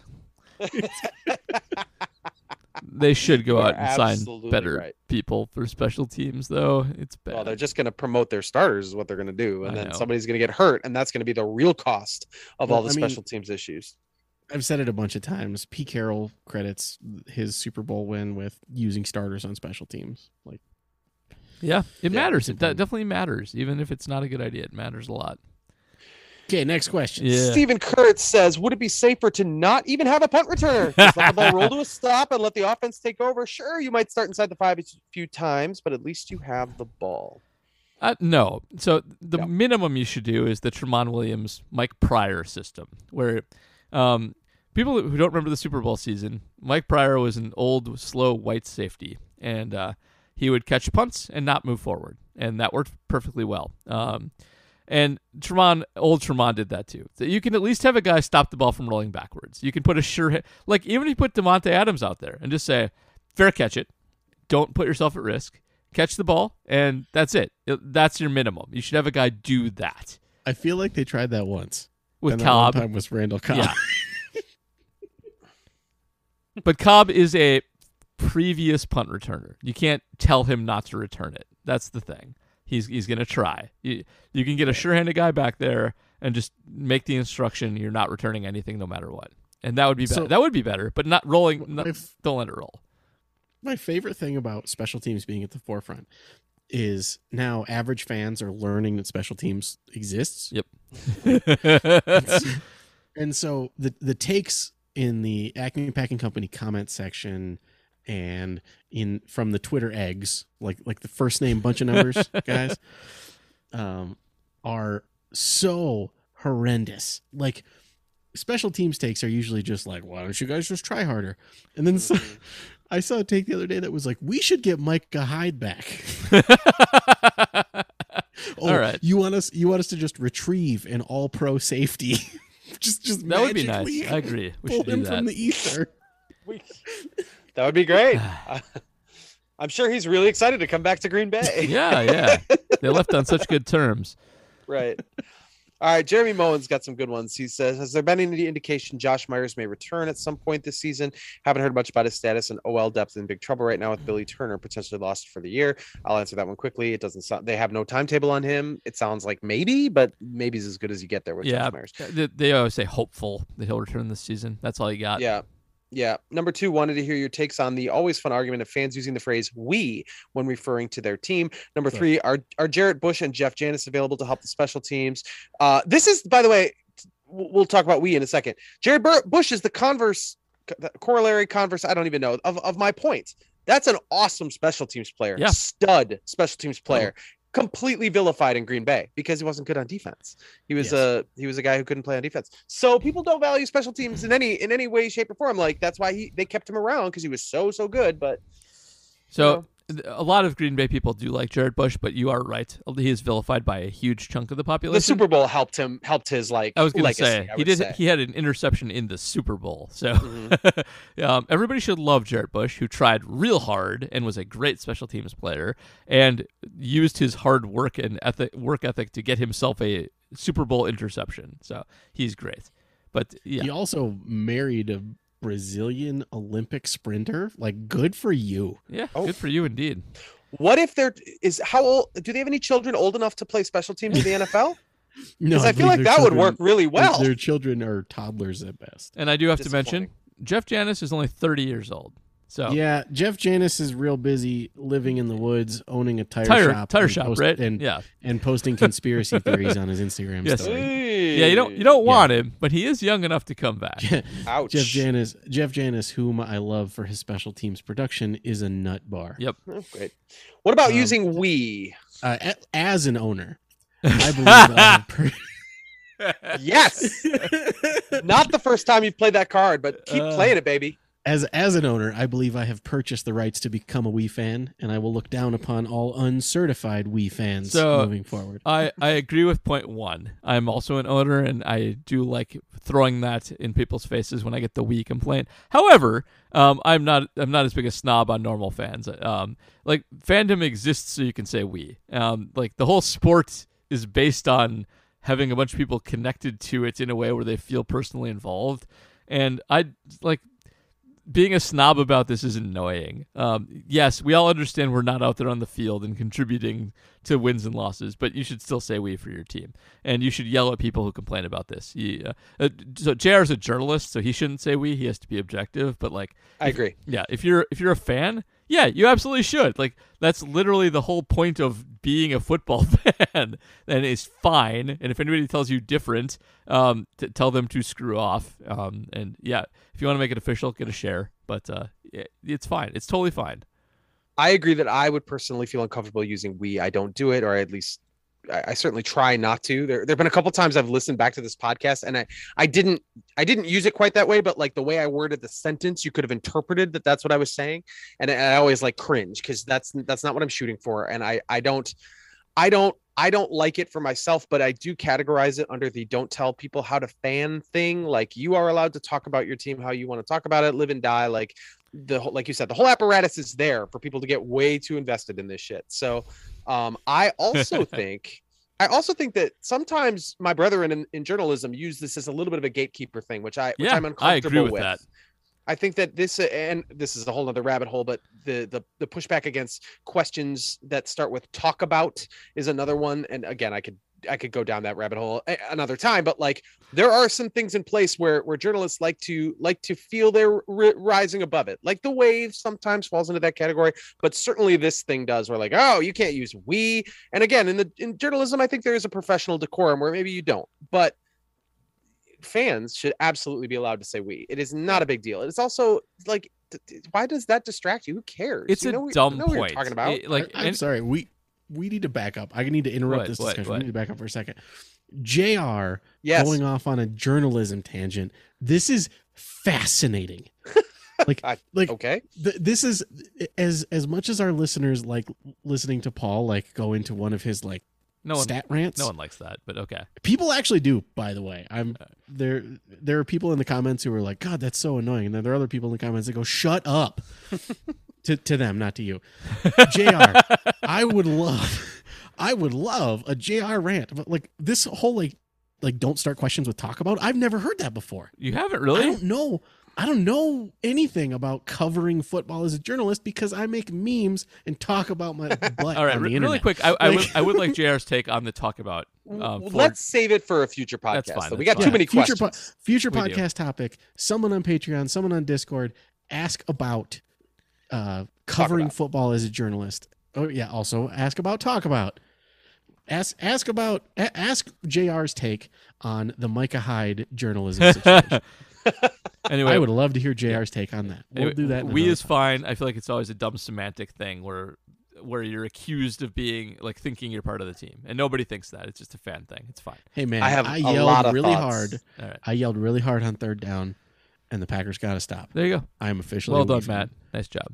All right. I have a lot of thoughts on the Micah Hyde embarrassed, uh, the embarrassed question that he got in the press conference a couple weeks ago. A lot of thoughts. Hey, maybe that Strong would make ones. a good Patreon mini pod. Eh, probably not. Brian Polakowski. Brian Polakowski says, "How does the OL that finished the game stack up against Baltimore? You've got uh, fifth overall for defensive lineman, according to PFF. Tyus Bowser, Justin Houston. Oh, are these your notes or these are still? This is still See, the the- question, Paul. Those are my notes. The question. Oh, is- okay, okay, okay. So, so the question is, how does it stack up against Boston, Baltimore? So I, uh, I've already started in on what Paul's response to that is. so the, Baltimore has a, a good but not great defensive line and edge rusher combo. Uh, Calais Campbell's really good, and he is going to stress the interior of the Packer line. He's their best chance of screwing up the Packer offense and getting in Aaron's face. He, he has caused problems for them in the past, and it's going to be tough for the interior line to deal with him, especially because on the outside they have to devote people to Tyus Bowser and Justin Houston, who are also really good. So um, this is a tough assignment for the Packers. But the thing that makes it palatable, and the reason they'll probably still be okay, is because Baltimore's secondary blows, and um, Aaron should still be able to find open guys quickly before the pass rush gets to him, even though it's a good pass rush. So that's what you're looking at here. So, uh, for those of you that were some for some reason considering benching Davante Adams, here you go. Short passes Yeah, over the middle don't, for don't, uh, don't do that. because you haven't checked your fantasy Yeah, team in six there you go. weeks or something. Uh, okay, Senior Bob, are the Packers cooked and destined to lose a gut wrenching playoff game because LaFleur made a terrible hire as special teams coordinator? This feels much worse than the McCarthy Dom Capers final years. Oof, really? I do not think it's think worse, it's worse than because of how I what I just Yeah. articulated. It's But- not that bad. Also, also, I I implore everyone who is now once again now suddenly interested in special teams, go watch Mo Drayton at the lectern. Go go watch his press conference, and then come back to me, and and that will tell you why he was hired. Mhm. Mo is a phenomenal personality. He is a great interview, and I totally understand how he wins people over. With And- that said, production is Not so nine great. tenths of the law. And it doesn't even need to be pejorative when you're talking about a great interview. I mean, that is this is a game that relies a lot on emotion, energy, firing guys up, coaching them up. Yep. Sometimes that is eh, baked into the personality. Guys who are, you know, meek but but you know, brain surgeons who know every X and O, that doesn't necessarily mean they're going to get the best out of their players, especially when there's a rotating wheel of dudes who uh who are coming in and out on the special teams unit. Yeah. So and the, there is some value to that, Yeah. I think. And and JR's right. This is much better. Special teams, even disaster special teams, is still a relatively small part of the game. It can cost you a game for sure, but sometimes random chance will cause it to not cost you a game. Sometimes you don't punt that much, and then you can't give up big punt returns. And um, sometimes Mason is in a dome, and he can boot it out of the back of the end zone when there's no wind and weather and not enough grass, and that eliminates that problem. So that's okay too. Um, Or the other team lets a ball hit them in the face mask on Yeah. a punt and you recover inside And- the five. I, I also, think of, I was gonna say think about it this way. According to EPA, the Packers lost 13 and a half points due to special teams. Um, according to Mason Crosby missed field goals, there are multiple games where they lost 12. yeah. so Also true. And, and last thing, I, I will go to bat. Mo's been bad. Like, there's no excusing this level of bad special teams performance. But on things with sticking with Amari Rodgers, that can work for you on special teams. I just think he's he's bad here. Uh, so one of the one of the things that you have to deal with on special teams is not having time to develop guys. Guys get shoved in there. That they they get out of the league because they're fringe players, or they get promoted to starting and then they can't play special teams. There's a lot of turnover all the time, and sticking with a few guys is often a good idea because they start to learn their their their lanes and and get practice at it. Um, So it can work. Just in this situation, Amari's real bad at it. So it, it blows up in his face. But um, there may be some other guys out there who he's sticking with that will round into form by the playoffs. So um, let's check in three or four weeks from now and see if the gunner situation has improved, even if Amari still sucks. Yeah. All right, Brad West Westness asks a question that we're kind of already answered. How many fewer Yeah. points would the Bears have scored if the Packers special teams was competent? The answer is roughly 13 points. 13. A couple Yeah. couple touchdowns, really. Yeah. Yeah. JD asks, in the uh is the high amount of 11 personnel more LaFleur doing what Rodgers wants, giving me flashbacks to the McCarthy era. I mean, they are playing well with it, but I liked uh I liked using more 12, 21 and 22 personnel like in 2019 and 2020. When Jordan is the quarterback next season, do you think they go back to more of the true LaFleur offense? I like this question, and I I really think it's more based on just available personnel. I think Tonyan being hurt um, kind of does a number on that, and also Allen Lazard being a giant blocking man uh, means that their 11 is kind of more like 12 than it is 11 to a large extent. Uh, yeah, it's like Pe- a it's like a big nickel. yeah, like it, when it you're is kind of like the opposite of a big nickel. That's a good good comp. so um, y- they use a lot of 11 more than they usually do, but they still kind of get the same benefit that they get when they go to 12 and 21, um, just based on kind of having weird personnel. And they're hamstrung a little bit um, just by not having um, their all their tight ends available. Uh, so there's a lot of Also, that. I, would say the reason you don't see 22 nearly as much is because the um, skill set of Jamaal Williams and Aaron Jones was more um, parallel. Yeah. Whereas the skill set of AJ Dillon and, and Aaron Jones is uh, opposite. Yeah. So Agreed. That makes a lot of sense too.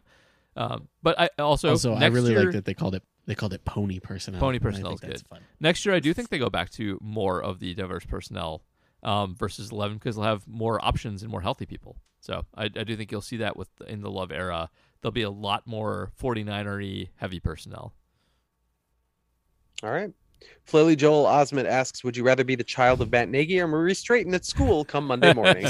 No, That's nobody, nobody knows who the special teams coach is, so definitely Maurice Yeah. Drayton. Also, Maurice Drayton seems Also- just way cooler than Matt Nagy. Also, does. Maurice Drayton is a very handsome man. Yeah. I would rather be his absolutely, hundred percent, not even close. Uh, and stereotypically speaking, I would rather be uh, in Wisconsin schools than uh, Illinois schools, given the Chicago. No, no, I'm sorry, not not in terms of like quality. That's not even what I mean.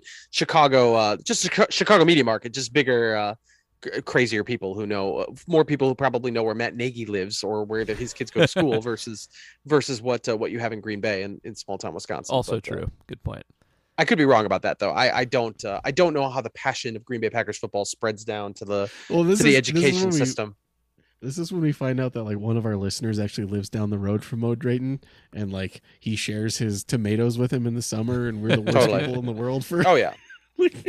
Yeah. Something like I mean. I, yeah, like back going back when you listen to his point, you have. It's very hard when you listen to Maurice Drayton speak. It's very hard to not be like, I love that guy. Yeah. I want, I want to hang out with Yep. him. He's great. We'll see. We'll see how, how long, how much longer he's here. But uh, PJ Vessel says, who who has more wins at the end of the season, Packers or the rest of the NFC North? Who has more turnovers the rest of the season, special teams or offense? So the special teams definitely has more turnovers. The offense just doesn't turn it over that much, and Aaron's very, you know, hangs onto the ball. So I'll take. Special Yeah, but he's asking for the rest of the season though. You think offense passes him back up or no? no, I don't think so. I don't think it That's a big ouch. So That's at- an ouch. right now in the North, the Packers have ten wins, and the rest of the league has eleven plus a tie. So uh, I don't, we're not counting the tie for this. Is that the 0.5 wins or not? I guess that's that's pretty Uh, important. tie a tie is not a win, yeah, we're not counting that. but it's it's also not a loss. so the Packers have some work to do here. Um, right but th- but you're also um you're gonna get head to heads between minnesota uh, i don't know how many head to heads are left that don't involve the packers but uh, there's a couple guaranteed wins baked in there true, uh, true. including one in one in the last week of the season for sure So I'm taking the North. so the Vikings taking are going to get two. Um, i love how we're like seriously considering this question instead of laughing it off like oh we'll, we'll figure it out We'll let's figure do the math it's dude, it's PJ Wessels. All right, we're gonna answer That's his right, question. to that's the right. best so of the, our the, ability. the Vikings are going to And- get two, and the Bears are, I think, going to get one um, with a chance for Hmm. two. Uh, what do the Lions have left? I mean, that, that's we can assume the lions lose the rest Uh, uh, uh. The Lions have the Falcons left. And the Lions are better than the Falcons. They get so falcons are in the playoff race y- yes, fine, they are. So They have not won a game by double digits. I, I think that the uh, the rest of the North gets gets four, and so I think that gets them to fifteen, and so I think that I I, I take the North. Yeah, the North's gonna outdo the Packers. Yeah. So if the Packers win the rest of the way, they get four. Yep. And then that, that means the North has them by one. So it hinges on that Lions Falcons game. Could be a push. Huge game for this question, which is the only thing it's a huge game for. Yeah, yeah. Jared Vogeltons asks, "Is Allen Rossum the last punt and kick returner that the Packers uh, have had that would have been considered elite?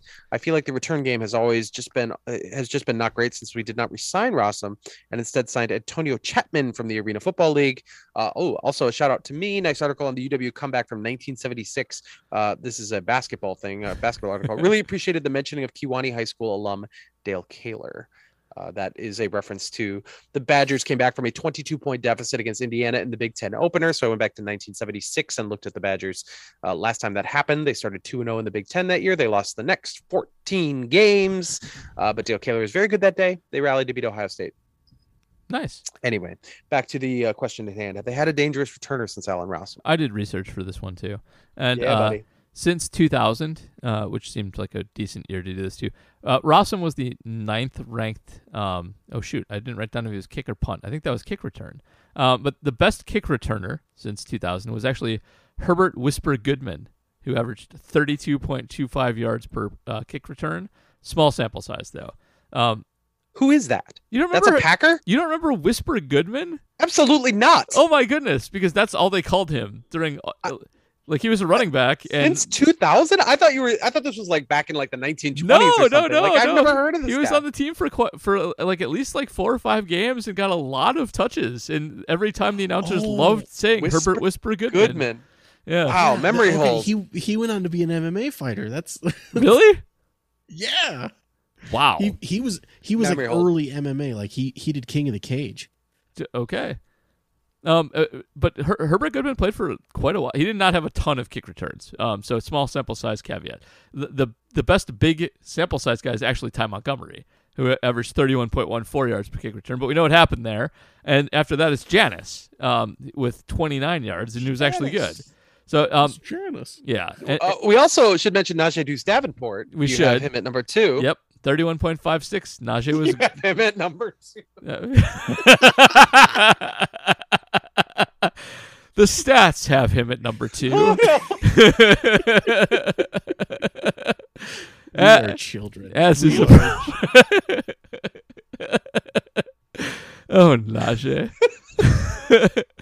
also, I think for alliterative reasons, I prefer the nickname Dookie Why? Gross. because I think I think Dookie Davenport rolls off the tongue better. No, than Deuce. because Deuce is like a. There are actual football players with the actual nickname Deuce. Like we are we are not going to argue about which scatological phrase we're going to employ. It's just not something we're doing All here. right. So, um, anyway, the real answer is Jeff Janis, who averaged 29 yards and didn't screw up too much. Um, Jeremy Ross, I only put in the kick return because he he only had three returns, but he did do a lot of punt returning, and he was good at both of them. So Jeremy Ross was good. Um, and then it's after that's right. the was he the guy that went to the Lions and then had like a kick return touchdown in his first game against the Packers? Yes, that is I him. I think so. Yeah. Yep. Yeah. And then after that, it's Randall Cobb and Tyler Ervin. So like Tyler Ervin's just sitting around doing nothing. You can have him. Uh, on the punt side, Jeremy Ross is the best. So k- kudos to Jeremy Ross. Uh, but after that, it's Tramon uh, at 19.67, which is crazy. Uh, that's young Tramon. Old Tramon shows up later. then it's Micah Hyde. Then it's young Randall Cobb. Then it's Will Blackmon. Trevor Davis, who is actually good at it. Randall Cobb again. Uh, Will Blackmon again. Uh, and then Charles Lee, old Tramon Williams, and Jeremy Ross. So um, they really haven't had a good punt returner in a very long time. They could definitely use that.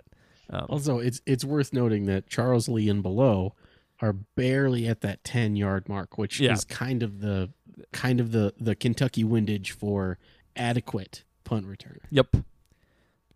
So anyway, they should go sign Tyler Ervin right now, but we've already mentioned that. there, Um, that's that's a movement on Twitter now. By the way, Should be um, good. People are now tagging him like, "Hey, yo, Tyler, what you doing?" Like, all right. So this is a question we missed last week from Joe Wiegand. Packers passed the Bears for most regular season wins in NFL history. We're behind by three, 781 to 778 this season, the first half of next season, or the second half of next season. When do you think uh, the Packers move past the Bears? I mean, if the Bears lose out and the Packers win out, it's absolutely. This I season. think it's this season. I think they pull it off. So Yeah, no doubt. Yep. Uh, early next season at at, at worst, the but latest, yeah. but you know, like it only. I mean the. The Bears can't suck forever. Like they to suck for the next two years or whatever. They're Like, gonna suck for at least the next two years, though. That's that's the thing. Sure. All right. Quentin Wetzel, um, it is staggering when you just like long view look at how great the Packers have been for the last 30 years. It is staggering, how staggering. sustained their success has been. And, and the thing is, people don't realize it, I don't think, because New England's has been better. And it, it just also mind boggling. It's whatever.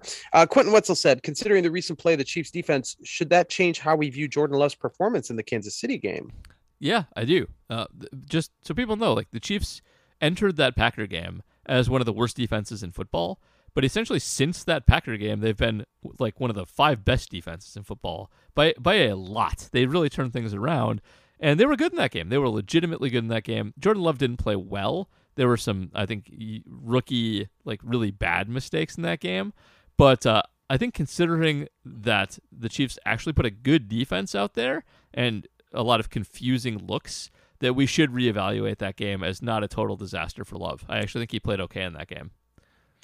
If the Packers win the number one seed, that game, I think it's washed out in terms of importance. I mean, you can you can look at it as the game Aaron Rodgers lied to the fans or whatever, Yeah. but like it just ends up being a great training ground Yep. for you know it's the Cowboys game that Aaron Rodgers had when Brett Favre got hurt. Exactly. it's- I would actually really like to see Jordan Love play a trash defense and see what he can do with it. Um, I think that um, uh, that would be.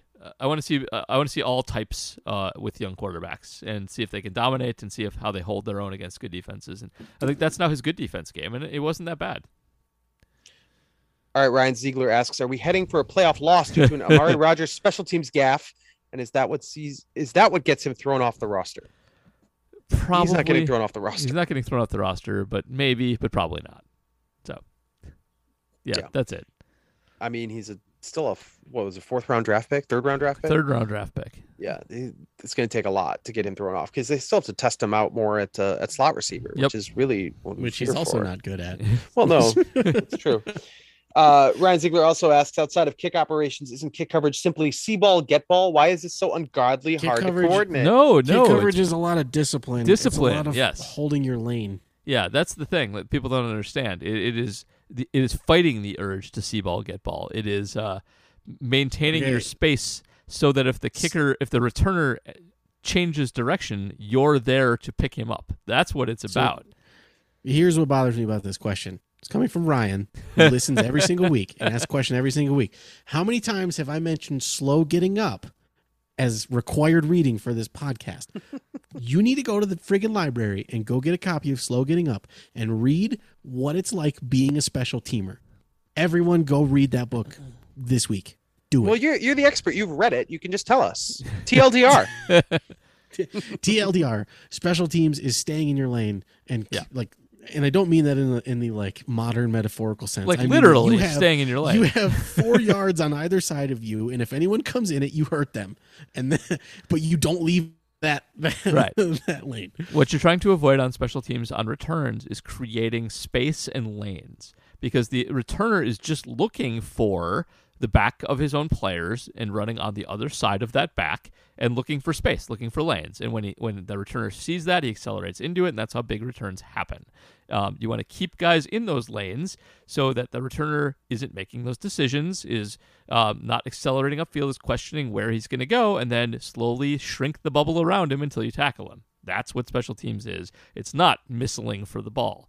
Um, whenever you create space that he can see, you're doing yourself a disservice. And that's what the Packers do far too often when they're covering kicks.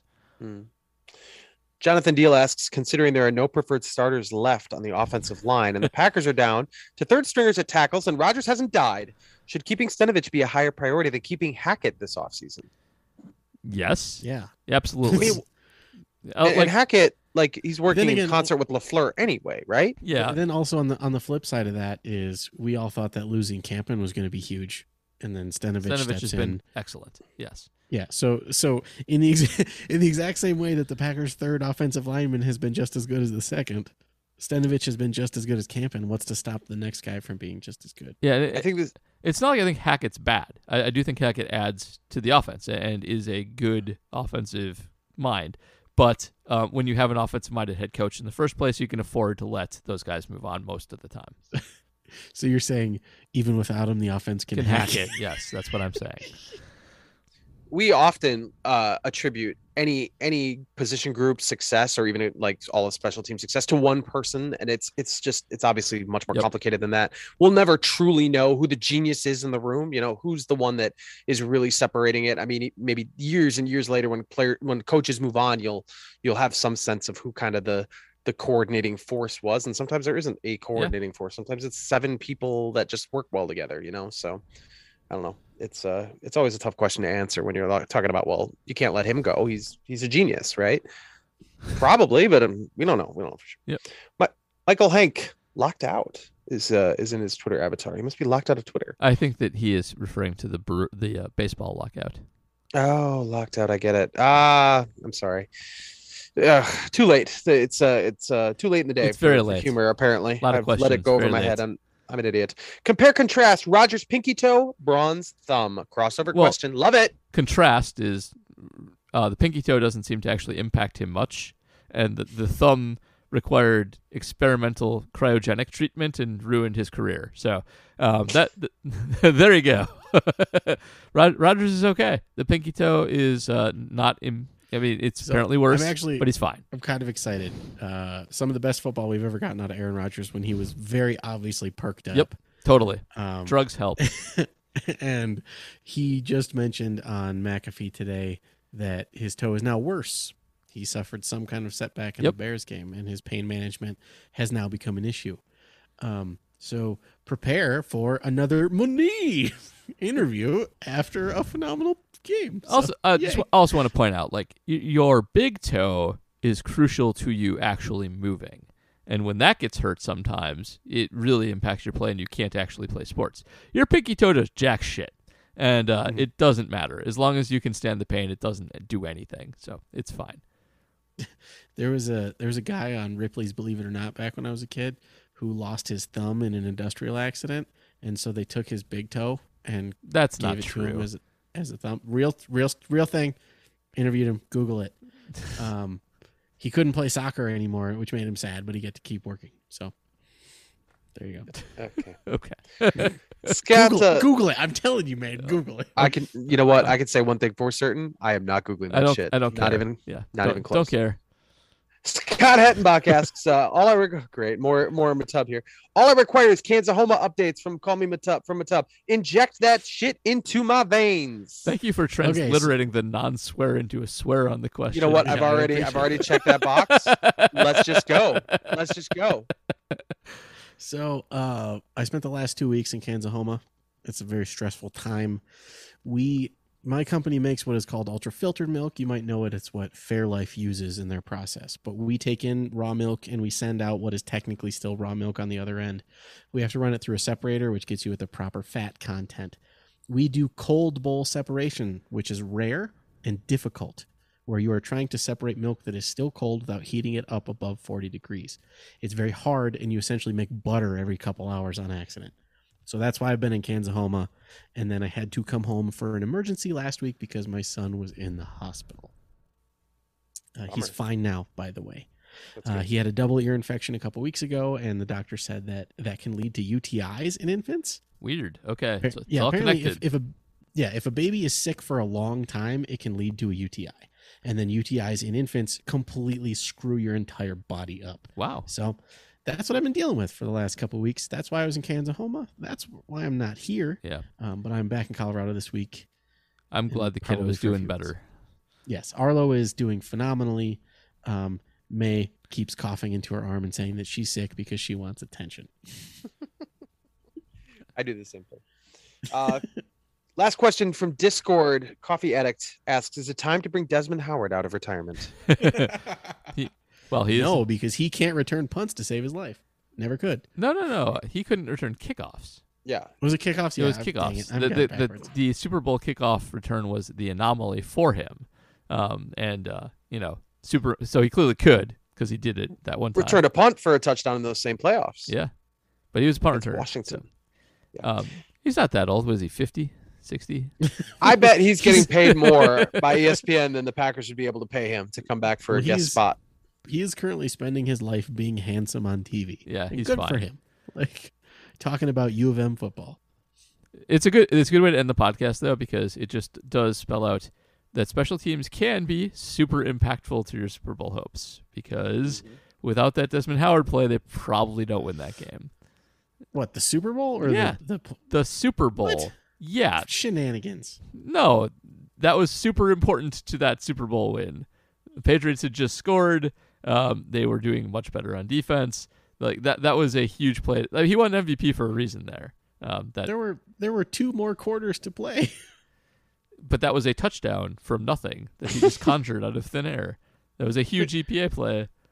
Okay, but if if he took it to the twenty, then you still have offense. like it's not like it's not like it was score a touchdown or nothing on that play. Is what I'm saying. I just I personally think that Favre was robbed of, uh, uh, or or Reggie White, both good MVP candidates. But I'm, as we know, my brand is to be salty about things from 25 years ago. Reggie White did all his damage in the fourth quarter when Yeah. the voting, I'm sure, was already underway or finished. And uh, whatever, Brett Favre, he got plenty of accolades in his career. Yeah, it's cool. He's fine. Yeah. all right, that's all we got. Yeah. All right. Before we get out, JR Any plugs this week? Uh, I wrote a lot about this last Packers game. Uh, wrote about all of the dudes, as I mentioned, who uh, who imitated the belt and how that went for them. That was a lot of fun. Um, also wrote about Kurt Benkert's tweet after the game. He uh, had a great. that was great. That was that was an excellent tweet. Just awesome. It was great. Uh, that did very well. Kurt Benkert very clearly is a popular guy in, in among Green Bay Packers fans, which I think is really neat. Um, so that's uh, that's cool. Did the tiebreaker thing that they have now that they have the one seed, kind of what to watch for. Again, it's pretty straightforward stuff. You know, like they've got head-to-head tiebreakers with a couple guys. They've got uh, right now they got the best NFC record uh, with only two NFC losses compared to the three that Tampa Bay and Arizona have taken. So right now that's an edge to them. If they're going to lose again, it's got to be to Baltimore or Cleveland. Yep. Do not lose those uh, those divisional games. They will be much more costly. Absolutely. Um, so yeah, lot uh, lot going on. Oh, I covered I covered Badgers volleyball in the Elite Eight on Saturday. That Oh, was fun. Saw that. They're awesome. That's um. Yep. A, They play on Thursday. Final four, baby. team. That's great.